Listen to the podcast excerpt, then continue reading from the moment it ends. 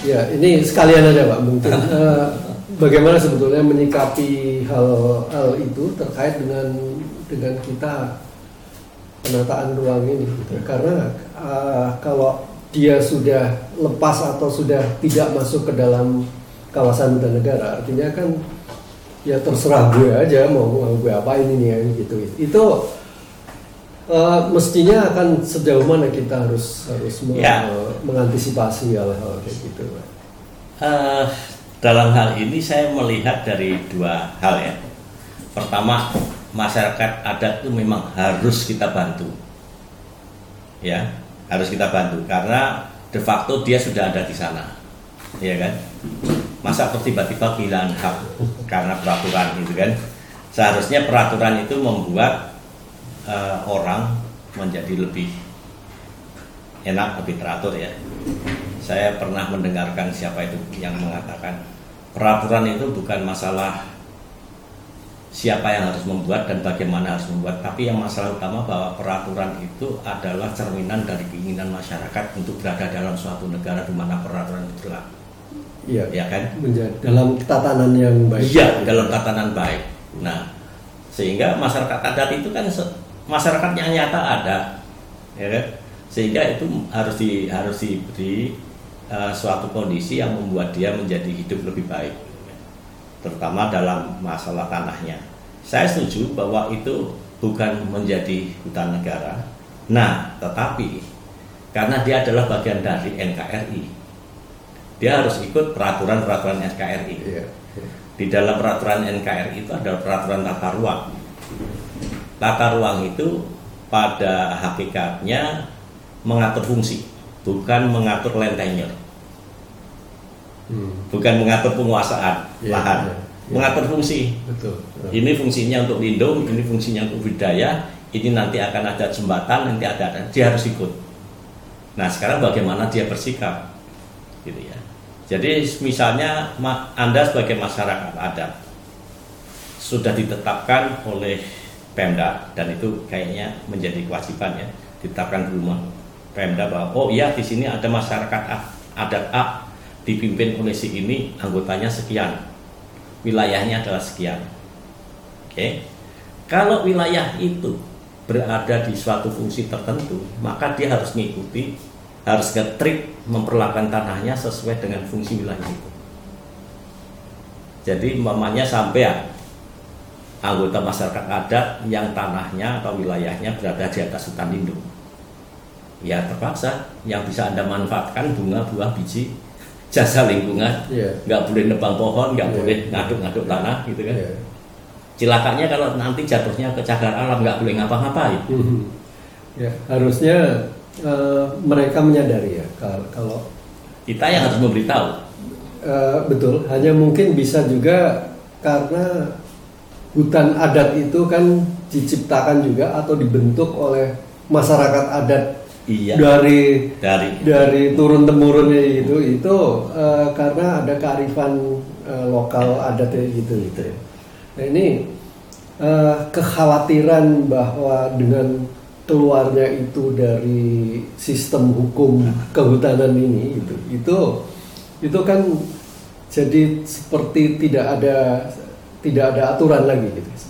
Ada kekosongan aturan sekarang ini. Nah, sampai di mana kita sudah menyiapkan hal itu eh, apa safeguardnya lah gitu lah untuk untuk hal-hal yang yang seperti itu gitu. Memang idealnya pertama kali dan ini yang yang pertama dan utama ini susah tercapai penetapan mereka, eksistensi mereka dan wilayah adat mereka.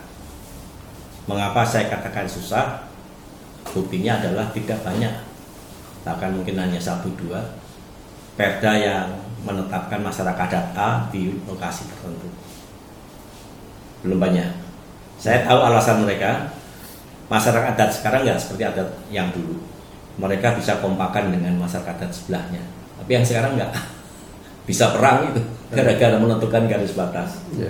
Sehingga eh, banyak pemerintah daerah agak enggan melaksanakan. Nah, pertama itu ya, jadi harus ada ininya, harus ada ada ada keputusan mengenai keberadaan dan wilayahnya. Terus kedua, KPH yang ada di situ harus main. Hmm. Dia, dialah yang mengarahkan. Pemerintah daerah ya. Iya, KPH ya sekarang pemerintah daerah. Apakah itu KPHL atau KPHP atau KPHK yang katanya mau lebur jadi KPH gitu.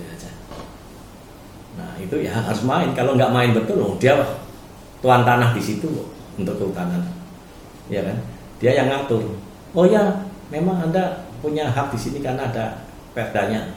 Tapi karena ini kalau jatuh hutan lindung ya Pak, Anda hanya bisa begini, begini, begini. Nah syukur-syukur kalau kita bisa mengatakan kalau Bapak nggak setuju, kita tetap tambah aja lah di sini misalnya. Itu paling ideal lagi. Iya, iya. Soalnya bayangkan kalau jatuhnya di CA nggak bisa ngapa-ngapain ya. Iya. Hanya itu masih belum masuk di dalam aturan aturan legal ya Pak ya. Belum. Ya. Nah, So far setelah MK 35 itu kok kayaknya nggak ada ya. Nah, ini kan yang dikhawatirkan banyak banyak orang itu itu karena sekarang ini tekanan terhadap hutan itu kan sangat tinggi, Tinggi. Ah, karena kebutuhan terhadap lahan dan sebagainya itu ya tadi kita sudah ngobrolin mengenai pertambahan penduduk dan sebagainya itu makin lama makin Ya. makin eh, tinggi akhirnya kebutuhan terhadap sumber daya hutan juga akan akan semakin tinggi Dan Ya. satu hal lagi yang harus kita akui ya banyak fakta masyarakat adat itu sekarang udah nggak adat lagi. Nah, Dia menuju pada kayak masyarakat lain yang menghitung, Hmm. terus kemudian mencari kemungkinan untuk rent seeking. Nah, itu dia, itu dia. itu itu kan. Oke, tapi saya saya akan mengatakan aku lebih menyatakan begini. Karena ada ketentuan masyarakat adat sepanjang kenyataannya masih ada. Ya, Kalau orang itu sudah menjadi modern kok tiba-tiba jadi kehilangan haknya atas tanah. Buat saya nggak masuk akal itu. Karena ada ketentuan itu. ya, ya. Harus ada organisasi adatnya masih melakukan hukum-hukum adat setempat untuk Ya. mereka Hukum hukum adat itu adat menjadi, setempat menjadi eh, dasar. menjadi ya. dasar gitu. Nah, tapi begitu mereka nanti berubah jadi manusia yang biasa, modern katakanlah Iya. gitu tanda petik ya. Apakah terus jadi kehilangan haknya? Hmm. Menurut saya oh, enggak ya. Jangan sampai loh. Ya, makanya itu tadi eh, selama sepanjang mereka masih mempunyai apa aturan-aturan atau hukum Iya. Hukum adat ya makanya di undang-undangnya itu kan bicaranya masyarakat hukum adat ya. Eh, Nah, kita lebih cenderung mengat, pemerintah lebih cenderung mengatakan masyarakat hukum adat. daripada masyarakat adat. Iya.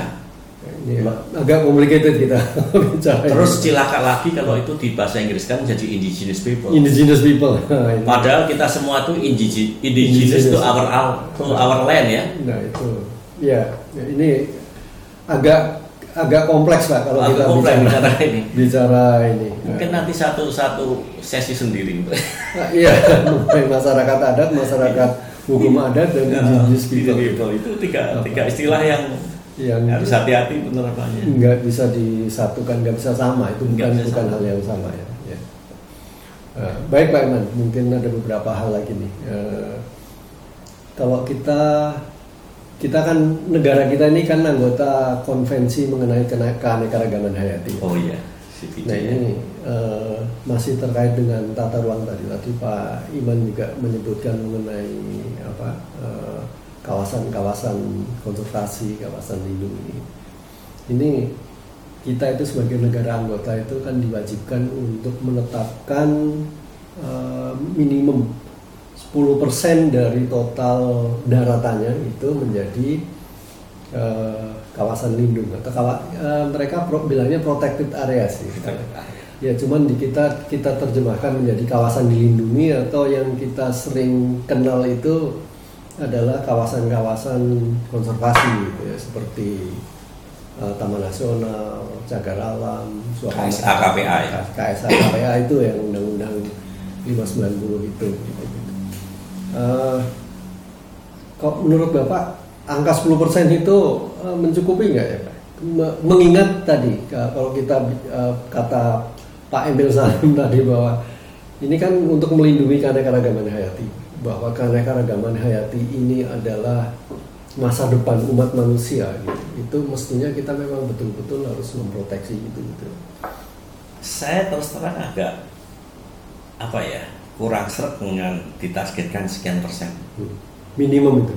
Entah minimum apa apa ya, karena uh, angkanya itu dari mana? Yeah. Hitungannya kan. Terus kemudian kedua kalau kita kembalikan ke konteks Indonesia kita sekarang berapa? 29 ya, 29 persen ya KSA KPA. Uh, sekarang ini sekitar kalau yang daratan itu uh, hampir 20 juta hektar. Jadi makanya hampir 20 persen, lebih dari 10 persen. Lebih kan? dari 10 persen. Yeah. Itu nanti kalau diterapkan, akhirnya ada suatu pendapat bahwa oh kalau gitu kita kebanyakan dong bisa dikurangi. Hmm. Betul. Iya kan? Itu masalah. Gitu. Padahal kalau kita kurangi belum tentu itu baik buat satwa dan tumbuhan yeah. yang harus yeah. harus kita lindungi kan sehingga menurut saya saya kurang pas dengan itu. Tapi kalau demi persahabatan global kita menerima karena kebetulan kita lebih kan. Iya, iya, iya. Tapi harus ditambahi bahwa tetap harus sesuai dengan kondisi kondisi setempat hmm. gitu. Pak Iman, kalau kita melihat tadi kawasan kawasan-kawasan konservasi kita itu ya, walaupun saat ini sudah melebihi 10% dari apa yang diamanatkan oleh CBD hampir 20 juta hektar lah gitu ya eh, kawasan konservasi daratan kita. Tapi kenyataannya kawasan-kawasan konservasi itu sebagian besar berada di dataran tinggi gitu. Sehingga dataran rendah yang notabene uh, kaya terhadap keanekaragaman hayati ini justru uh, sangat kecil representasi kawasan-kawasan konservasinya ini. Sehingga uh, pemerintah atau dalam hal ini negara Indonesia adalah melindungi keanekaragaman hayati di dataran rendah yang yang notabene kata Pak Emil Salim itu menjadi masa depan umat manusia. Itu menjadi sangat high risk. Uh, risiko untuk kehilangan itu menjadi sangat besar. Nah, pemerintah sekarang mencetuskan ide mengenai kawasan ekosistem hmm. esensial gitu Pak ya. Ini uh, bagaimana? Menurut menurut Pak Iman bagaimana kawasan ekosistem esensial ini adalah kawasan yang sebenarnya sudah di luar di luar kawasan konservasi, uh, mungkin juga sebagian ada di dalam hutan produksi atau bahkan di dalam APL di, di luar kawasan hutan sekalipun gitu. Nah, ini ini kan uh, sulit untuk kita bagaimana mengatur itu uh, menjadi satu kawasan yang fungsinya untuk proteksi keanekaragaman hayati. Gimana Pak? Ya, mungkin saya harus mulai dengan uh, bahwa faktanya kita terlambat dalam mengidentifikasi kawasan-kawasan yang harus dikonservasi, terutama yang berada di dataran rendah yeah, yeah. itu bisa terjadi karena mungkin sudah terlanjur diberikan hak penguasaan tanahnya. Betul. Satu. Yeah. Terus kedua, paradigma kita berpikir bahwa yang rendah itu adalah yang paling ekonomis untuk menjadi kawasan budaya. Iya. Yeah. kan? Iya. Yeah.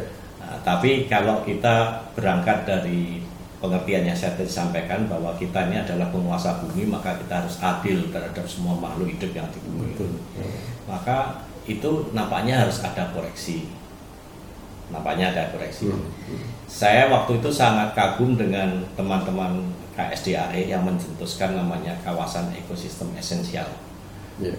Whatever the kawasan function is, yeah. tapi faktanya dia sangat esensial dari sisi perlindungan biodiversitas. Yeah. Ya. Sehingga yang diperlukan adalah sekarang bagaimana nih menjalankan yeah. ngaturnya, ngaturnya, iya, yeah. ngaturnya. Kalau itu masih berada di dalam kawasan hutan mungkin ya relatif lah jauh lebih mudah gitu ya untuk kita. Mungkin bukan kawasannya. Ya. Sebel akan lebih mudah kalau itu belum ada penguasaan oleh pihak uh. non negara. Artinya diberikan konsesi HGU, ya, ya. HPH, HTI segala macam kan. Uh. Yang menjadi masalah itu adalah kalau itu terlanjur sudah terlanjur menjadi uh, ada SHM iya. Bahkan ada SHM itu kan? Nah terus uh, lalu bagaimana kalau begitu? Jadi saya bilang KAE ini sebetulnya suatu ide yang sangat jitu. Yeah. karena kita di sana akan diajak untuk apa ya membuat konsep baru mengenai bagaimana berada bersama coexistent Iya. antara orang atau kebun atau apa pun juga dengan gajah yang lalu lalang di sana, Iya, iya. dengan harimau yang ada di sana. Karena kita juga sudah mencoba kohabitasi. Iya, iya. artinya bagaimana kalau manusia sudah terlanjur ada di sana, Iya, antara produksi dan dan konservasi itu sudah, terlanjur ya. gitu. Nah, nah, kita harus berpikir keras ke sana dan biasanya karena itu bukan kawasan konservasi, bukan kawasan lindung, maka dia sifatnya akan budidaya. Iya, iya. Kalau budidaya itu artinya orang yang membudayakan harus dapat keuntungan. Iya. Nah, kalau keuntungan situ berkurang, berarti harus ada sistem insentif, Nah, disinsentif ya kan. Betul, Betul. Kalau saya melindungi terus apa untungnya buat saya? betul. Ya, ya. Apakah sistem sertifikasi produk yang sekarang berlaku untuk sawit katakanlah gitu menghargai itu betul. di pasar, Iya, ya iya, kan? iya.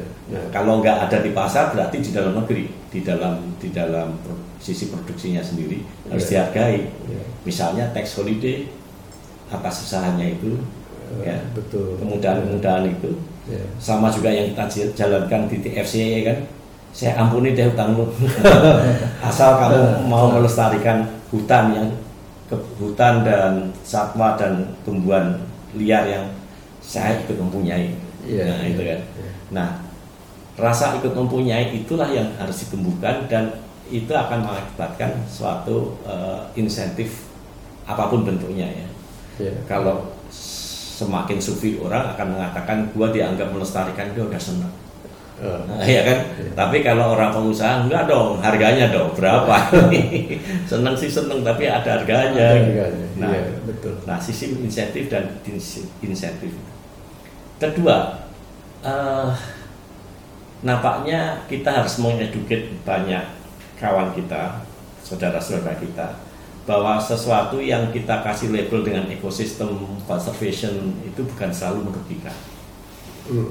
Kalau kita ketemu itu ya, saya pernah ketemu dengan Pemda mengucap apa bergagas menggagas tentang ek- ekosistem esensial.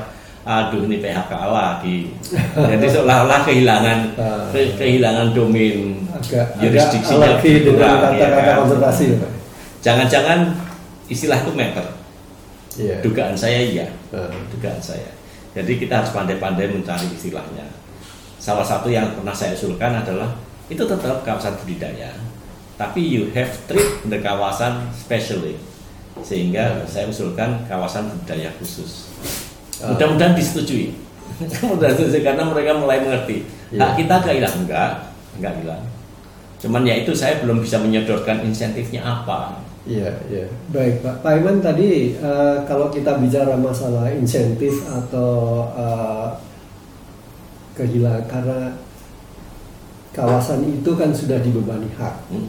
Kalau kita minta kawasan itu untuk menjadi kawasan yang difungsikan untuk memproteksi keanekaragaman hayati, artinya ada sebagian hak mereka yang Hilang. uh, hilang gitu. Nah ini tadi Pak Iman menyebut insentif, sistem insentif gitu. Juga uh, sistem insentif ini mestinya juga uh, harus menghilangkan semua kewajiban-kewajiban yang harus dia penuhi seperti pajak, kemudian apa iuran atau atau fee dan segala segala macam yang mem- membe- membeban- membebani dia. Kalau dia eh, karena itu akan di diprotek atau dilindungi tidak dirubah kawasan itu menjadi kawasan produksi gitu. Nah ini kan memerlukan satu aturan yang sebetulnya eh, di level yang yang Tinggi. paling tinggi kayak gitu ya. Karena pajak itu kan ada undang-undang perpajakan, terus kemudian PNBP dan sebagainya itu juga di di undang-undang dan sebagainya itu. Itu kita memerlukan memerlukan satu aturan yang tinggi. Itu. Eh, gimana Pak? Kita mesti di mana aturan ini mesti kita tempatkan gitu ya Pak? Sebetulnya bisa saja bukan suatu aturan yang berlaku umum ya, tetapi berlaku khusus.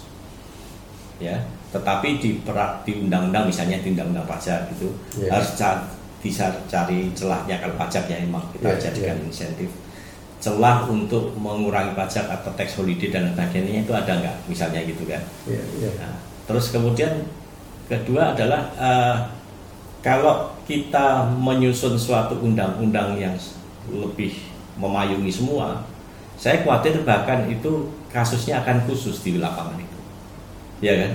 Misalnya begini, untuk mengetrit sebagian dari HGU saya untuk lintasan gajah, lintasan gajah ya, artinya koridor ya, Hmm, hmm. itu pasti lebih murah daripada saya harus ngetrit ini sebagai kawasan konservasi total. Betul. Iya. Kan pasti ada kasus Iya. nggak bisa ini, ini harus total ini. Nah, Nah, sehingga oleh karena itu saya membayangkan, saya bukan orang yang berkecimpung di legal drafter ya, tapi saya mem- me- membayangkan bahwa itu nggak bisa digelembungkan menjadi satu aturan besar.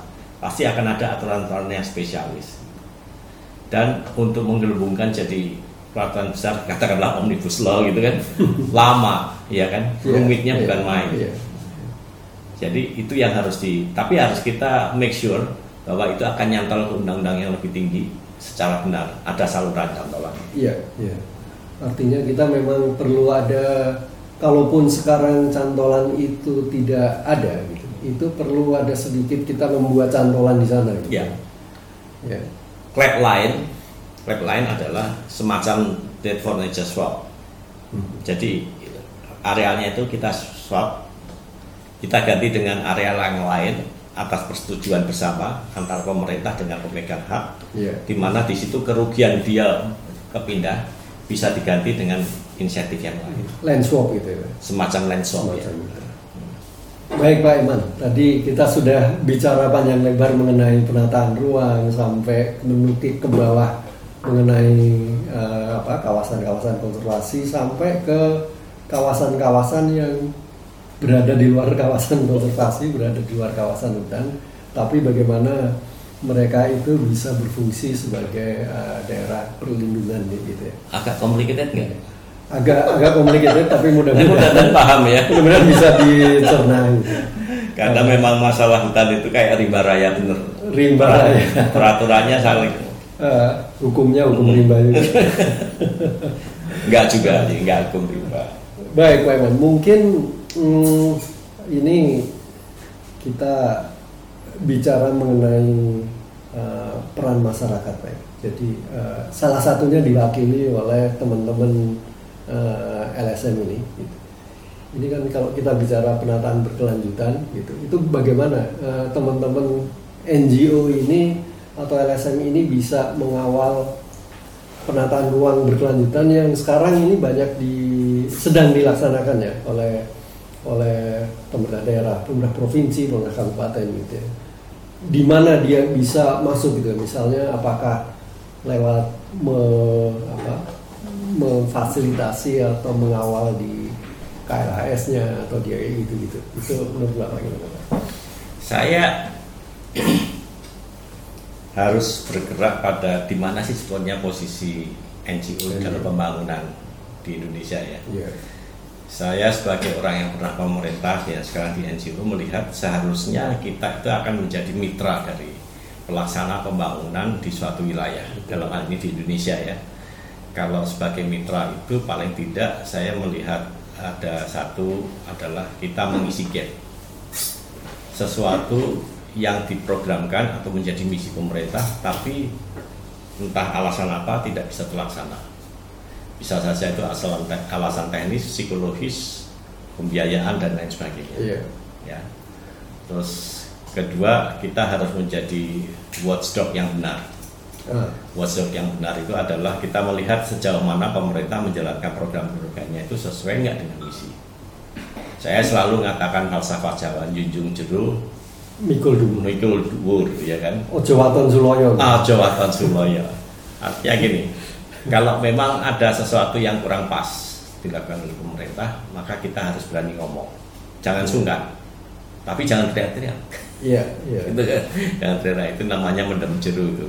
Iya. Karena kita tahu dan kita bicarakan. Kalau benar-benar kita mitra loh, ya kan? Ya, sekaligus memfasilitasi bagaimana menjalankan itu secara benar Betul, betul. kalau betul. mampu gitu. Betul. Terus kemudian kalau memang ada yang bagus, kita harus ikut mempromosikan.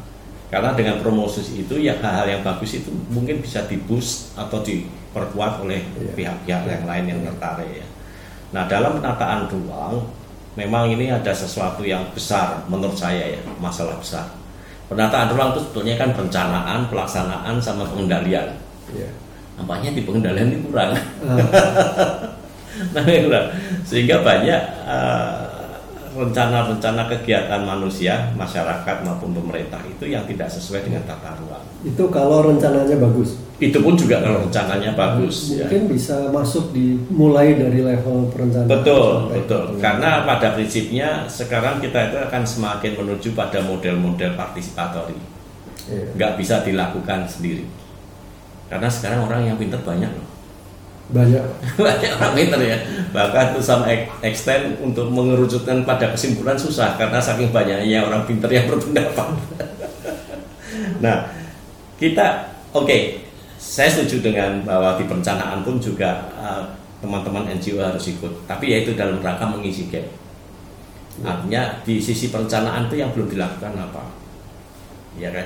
Misalnya eh, dalam penyediaan data-data yang lebih detail di lapangan, itu nggak Iya, mungkin iya. biaya pemerintah bisa sampai ke lapangan, Iya, iya, ya kan? Setahu saya ya, iya. apalagi dengan tren ekonomi yang masih belum kelihatan, Hmm. di situ seharusnya NGO bisa masuk. Dan kalau mengawal KLHS-nya tadi ya. Betul, Kak. Itu juga. Misalnya dalam KLHS tadi. Ya, karena di situ diperlukan banyak banyak Mas, data informasi. Sorry to say mas ya, banyak juga pemerintah daerah yang nggak tahu bahwa membuat tata ruang itu harus melalui KLHS. Eh, padahal itu kewajiban di dalam iya undang-undang. iya iya banyak yang banyak yang karena selama ini banyak yang tidak melakukan itu kan melakukannya langsung oleh konsultan dan lain sebagainya. Iya, iya. nah kita yang harus mengingatkan sebagai NGO ini KLHS nih. Saya punya modal untuk melakukan itu. Misalnya saya bisa memberikan data strategis. Saya bisa menyusunkan KLHS-nya Iya, iya. saya saat ini sedang menyediakan data strategis untuk KLHS review tata ruang Papua Barat. Oke. Ya Iya. di sana itu ada eh, ya sedikit apa ya eh, problem. Karena di dalam rencana tata ruang wilayah nasional Papua itu harus 70% daratannya kawasan lindung sementara ini sekarang masih 34% saya sediakan data dan saya analisis ternyata untuk mencapai 70 itu bisa. Hanya sekarang seperti apa gitu ya? Iya, seperti apa apakah semua diambil atau hanya sebagian tapi paling tidak ngerti bahwa ini ada sesuatu yang bisa kita kerjakan Iya, iya. saya tidak mengatakan bahwa pemerintah daerah tidak ngerti masalah itu atau tidak punya uang masalah itu tapi masalah waktu mungkin Iya. kita tidak mengerjakan macam-macam kan di Papua Barat hanya mengerjakan itu relatif lebih bisa lah lebih mungkin melakukan itu Iya. Nah itu, jadi kita bisa mengisi gap yang tidak dilakukan oleh pemerintah, tapi tetap dalam line konsultasi. Iya. Satu hal lagi juga yang saya sering katakan pada teman-teman, kita ini memberikan terbaik, memberikan yang terbaik dari hasil analisis yang saya secara saintifik benar dan menggunakan the best available data itu selalu itu. Pada saat itu yang yang available, yang best adalah ini harus kita pakai ini, Iya. jangan pakai yang lain. Kalau tidak ada data, itu harus menggunakan prinsip kehati-hatian. Iya betul. Kalau nggak ada sama sekali kita harus hati-hati. Nah, terus tapi yang harus jaga bahwa kita nggak boleh maksa. Because decision is not in your hand pak. Ya. Betul. Decision tetap ada di pemerintah. Ya, sifatnya fasilitasi ya. Fasilitasi, ya. dan men- mendorong. Mendorong, bisa- iya. Iya. Nah di situ ya di, di, di perencanaan kita bisa ke sana. Terus yang paling ngeri itu di pengendalian. Hmm. ngerinya itu itu nggak dikerjakan pelanggaran sudah banyak dan the way kita membantu pemerintah dalam pengendalian juga harus hati-hati Ah, itu bisa konfrontatif. ya. bisa konfrontatif konfrontatif dengan pemerintah daerah maupun pelaku land based development yang Ya, sedang berjalan ya. gitu nah itu yang harus benar-benar jago lah gitu Dan Ya, harus sangat hati-hati ya. hati-hati itu karena kalau salah-salah kita dianggap pengacau oleh pihak salah satu pihak gitu ya cuman memang ada hal-hal yang sebetulnya bisa dilakukan oleh teman-teman NGO adalah kalau terlanjur begini harusnya sebaiknya ba- bagaimana itu juga salah satu salah satu hal yang bisa diperankan oleh NGO. Ya, ya. Karena kadang-kadang pemerintah itu uh, sudah terpaku dengan keputusan yang ada, ya kan? Ini sudah saya putuskan untuk saya bikin begini dan sudah saya curahkan dana dan resource saya sekian ini. Ya. Nah, mengatasi keterlanjuran ini bagaimana? Sering loh Pak, di dalam kehidupan kita itu kita nggak pernah ketemu dengan sesuatu yang benar-benar benar gitu. Benar-benar benar. Ya. Sehingga ada istilah oh sudah terlanjur begini. Nah, mem- memitigasi dampak keterlanjuran, dampak negatif dari keterlanjuran itu adalah merupakan tugas dari kita Ya. untuk memberikan saran. Baik. Karena kita ber- berangkat dari nol, kita nggak pernah punya vested interest mengenai kawasan ini. ya. Ya. Tapi kalau pemerintah atau siapa pun juga, saya sudah terlanjur ya memberikan keputusan dan keputusan ini sah. Ya. Artinya kita nggak hanya menyalahkan Tidak, pemerintah iya, yang iya, sudah terlanjur iya, itu, iya, tapi iya. juga kita mesti memberikan jalan keluar gitu. ya. Siapa sih orang yang pernah nggak pernah salah? Nggak pernah salah. Karena kita masih manusia. Iya, kita masih manusia. Eh, baik Pak Iman. Jadi eh, banyak ya eh, apa yang bisa dilakukan oleh teman-teman. LSM NGO gitu ya, sobat konservasi. Gitu. Yang penting kita bisa menempatkan diri. Kita ada di mana? Iya, Fungsi iya. kita itu apa? Iya, iya. Yaitu seperti tadi saya katakan kita adalah mitra. Ya, Kalau mitra ya kita harus mencapai kebaikan bersama. ya. Baik Pak Iman. Ini terakhir kita. Ini ada ada isu-isu terkini yang mungkin kita Wah. ikuti Pak. Itu ada beberapa hal kayak misalnya eh, penyetakan sawah baru di lahan gambut X PLG sejuta hektar di Kalimantan terus ada pemindahan ibu kota baru dan eh, dan yang baru-baru ini mungkin terkait terkait dengan penataan ruang ini terutama di hutan ya bahwa eh, Ibu Menteri Siti menyatakan bahwa eh, itu kan di omnibus law itu angka 30% maksimum 30% kawasan hutan dalam satu das atau pulau itu dihilangkan gitu ya. Eh, Bu Siti menyampaikan bahwa itu justru akan mem- eh, menjadi lebih baik karena eh, justru kita bisa bisa menetapkan kawasan hutan eh, jauh lebih besar dari itu. Gitu gitu ya. Sehingga sesuai mungkin tadi yang sudah kita bahas mengenai daya dukung daya tampung itu gitu, gitu pak.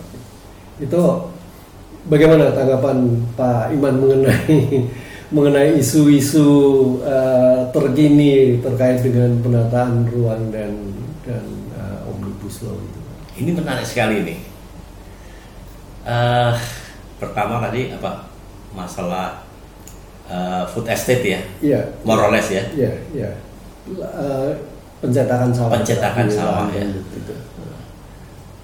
Memang pangan kita kata beberapa ahli shortage shortage dan getting worse kalau kita sekarang tidak harus berbuat sesuatu. Hanya yang saya tahu kebetulan istri saya dulu orang pertanian. Untuk meningkatkan produksi pertanian itu entah itu pangan lah, itu kebun dan lain-lain. Kan ada dua jalur ya, ya. ekstensifikasi atau intensifikasi. Intensifikasi. Saya berharap itu sudah dikaji. Mengapa kita extend ke sana? Apa enggak? Apakah intensifikasi sudah tidak bisa dilakukan dan lain sebagainya. Terus kedua adalah saya berharap bahwa itu memang sudah dikaji kesesuaiannya. Kesesuaiannya untuk jenis pangan yang akan diterapkan di situ. Memang terus terang saya juga agak khawatir karena penguasaan kita terhadap ekosistem atau biofisik situation of gambut misalnya gitu ya. Hmm. Kalau kita mau ekstensifikasi gambut kayaknya belum paripurna. Belum paripurna itu akan ada menanggung konsekuensi dua hal kemungkinannya. Satu gagal atau costly, ya ya kan? perlu banyak pertimbangan lah gitu. Iya, perlu banyak pertimbangan sehingga kalau itu memang pertimbangannya berat, mungkin kita harus pilih jalur yang kedua. intensifikasi. intensifikasi. Termasuk di antaranya adalah mengembalikan sawah-sawah atau lahan-lahan produksi yang sudah ditetapkan sebagai tetap lahan produksi pangan yang tetap yang sudah terlanjur ini harus kita atur kembali. Ya. Atau diversifikasi pangan. Diversifikasi pangan adalah eh, bagian besar salah satu bagian dari eh, ketahanan pangan. Tapi kalau kita ce- cerita mengenai produksi pangan, yaitu tadi Hmm. ya diversi pasti lah harus harus dilakukan bersama Diversi pangan. Kita masih banyak karbohidrat dari Ya. selain beras ya, Pangan lokal juga. pangan lokal. ya. Cuman tiba-tiba dirubah kita harus makan beras sehingga gula darah saya naik. Ah, itu dulu. Itu masalah pangan. Terus yang kedua tadi masalah apa? Pem- ibu kota baru. Ibu kota. Saya pernah pernah uh, memberikan saran bila segala pertimbangan ibu kota baru itu pindah di Kalimantan, Kalimantan yang rencananya waktu itu ya, Hmm, hmm. maka akan lebih bagus kalau kita membuat suatu ibu kota yang benar-benar unik dibanding ibu kota yang lain. Yang jelas tujuan utamanya adalah memisahkan bisnis center sama government center kan. Hmm, ya, ya. Tapi government centernya itu harus benar-benar memfasilitasi trias politika itu bisa berjalan di situ. Hmm, Artinya jangan sampai komunikasi antar yudikatif, eksekutif dan legislatif itu gara-gara ibu kota baru tidak tertunjang. ya, Mengerikan sekali ya. ya. Nah, terus kemudian bisnis center harus Dari sisi penataan ruang gimana Pak? Itu calon ibu kota baru kalau taruhlah kita di Kalimantan Timur itu Pak. ya ada plus minusnya tentunya ya. Kalau kita eh, mengurangi kawasan hutan, apa, tutupan hutan, Hmm. kita harus mem- membuat hutan baru tempat lain sehingga kita tetap dalam kondisi katakanlah kalau tercapai ya eh, climate neutral. Ya dari sisi land use ya. Terus kalau dari sisi dari sisi apa eh, eh, eh, eh, eh, tata ruangnya kalau memang itu berada di kawas, kawasan kawasan budidaya nggak ada masalah sebetulnya hanya masalahnya adalah bagaimana menggantikan penggunaan lahan yang selama itu ada di sana. Oke. Ya. Ada ada pengimbang gitu lah. apa, Iya. kom- Kompensasi. Kompensasi ya. Ya. Saya nggak bicara, saya nggak bisa bicara mengenai apa faktor sejarah, faktor politik dan lain sebagainya. Tapi saya bicara dari sisi itu dari tata ruang dan ekologi.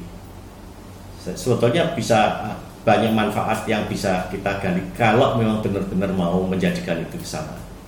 Artinya tidak seperti membangun kota yang seperti biasanya. Ya, ya. Ada anu khusus itu, termasuk bagaimana ngurus sampah yang terganggu. Apakah di situ juga akan berlaku KEE? Jadi harus smart city dan ecologically Smart- based city ya. Iya, nah, itu tantangan besar kan. Ya. Yang menurut saya kayaknya belum ada contoh yang yang seperti itu di dunia ini. Belum, belum. Belum ada kan. Mungkin Canberra kan. Mungkin, ya. Canberra hanya mem- hanya memisahkan pemerintahan dengan ini saja. Iya, iya. Memer- pemerintahan dengan bisnis saja. Tapi apakah ada sejarah di situ dulu diversity-nya tinggi segala macam? Saya nggak tahu. Koalanya banyak. Kualanya ya. Kangaroo. di kota situ ya. Di kota masih masih ya. Oh, iya, masih, iya, iya. masih Tapi betul-betul sepi itu kan. Jadi sepi. jadi kalau malam itu hanya pecinan aja yang masih hidup karena jualan makanan. Eh, sama restoran Cina. Nah, di restoran Cina. Ya itu. Jadi kalau memang itu adalah kawasan yang kawasan budidaya, buat saya nggak masalah. Tapi ya itu tadi kita harus mempunyai nilai plus kalau pindah. Ya. Nilai plusnya yang bisa diraih kemungkinan adalah dari nilai ekologi.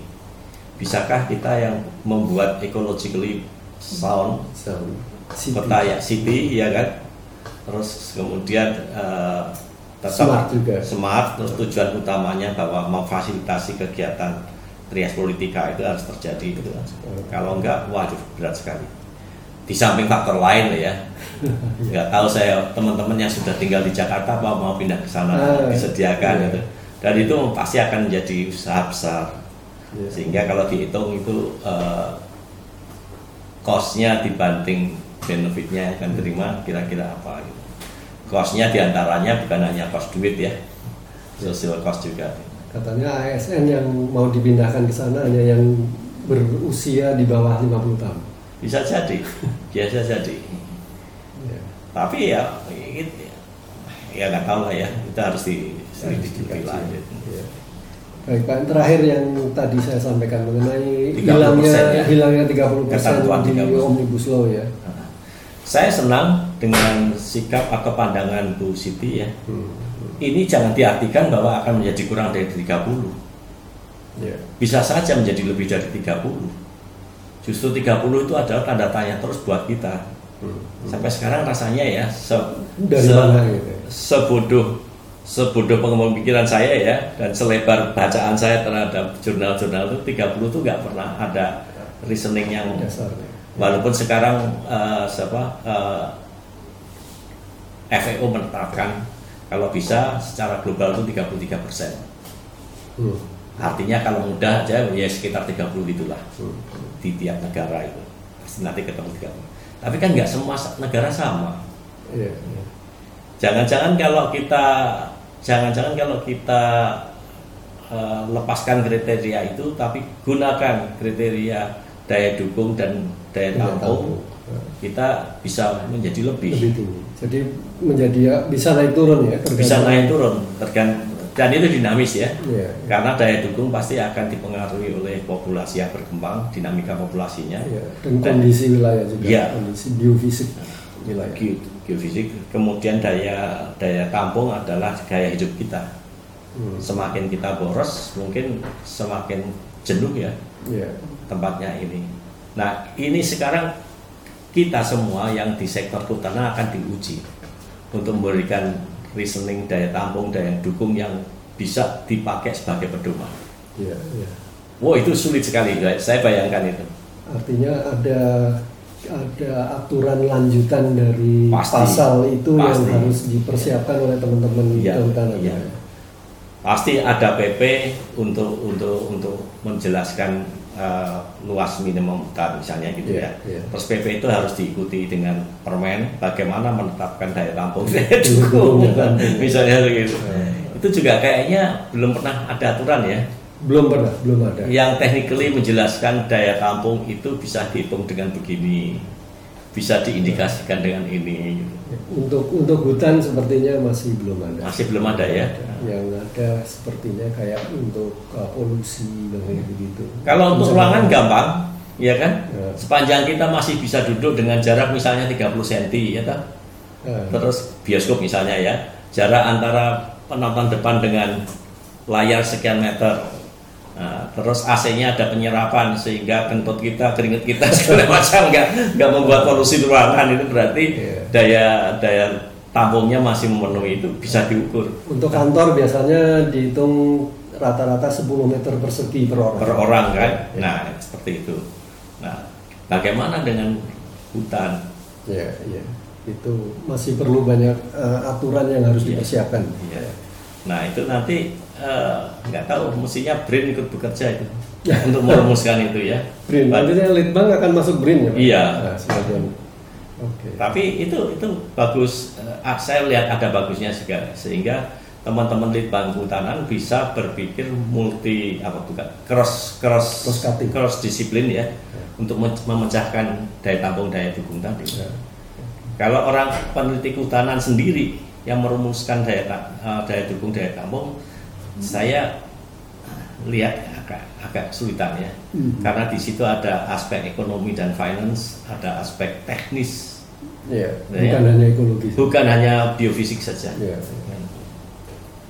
Baik, Iya. Pak Iman. Saya kira kita sudah sampai ke penghujung bincang-bincang kita. Hebat sekali. Hebat sekali. Terima kasih banyak Pak Iman. Saya kira saya tidak bisa menyimpulkan apa yang kita bincangkan, tapi intinya adalah bahwa penataan ruang yang berkelanjutan itu sangat penting untuk negara kita yang saat ini sedang membangun mem- membangunnya itu kan masih masih terus menerus sehingga kita perlu mengalokasikan ruang-ruang yang yang uh, cocok atau atau apa uh, bisa bisa menampung tadi apa daya dukung daya tampung yang sesuai dengan uh, kondisi uh, masyarakatnya kondisi uh, pertumbuhan penduduk kondisi biofisiknya dan dan sebagainya gitu ya. Itu dari sisi tata ruang berkelanjutan. Kemudian kita juga uh, tadi mengenai uh, luas hutan 30 persen uh, minimum 30 persen yang hilang di omnibus law itu uh, bisa jadi akan dari aspek lingkungan akan justru akan menjadi lebih baik kalau kita bisa membuat satu aturan aturan pelaksanaannya uh, yang kita kaitkan dengan daya dukung, daya tampung uh, ya. kehidupan kita ya. Saya kira mungkin itu uh, sobat konservasi yang bisa kita bincangkan pada hari ini bersama Bapak Dr. Iman Santoso. Saya Samedi mengucapkan terima kasih banyak atas perhatian Anda, saudara-saudara sekalian, dan salam konservasi.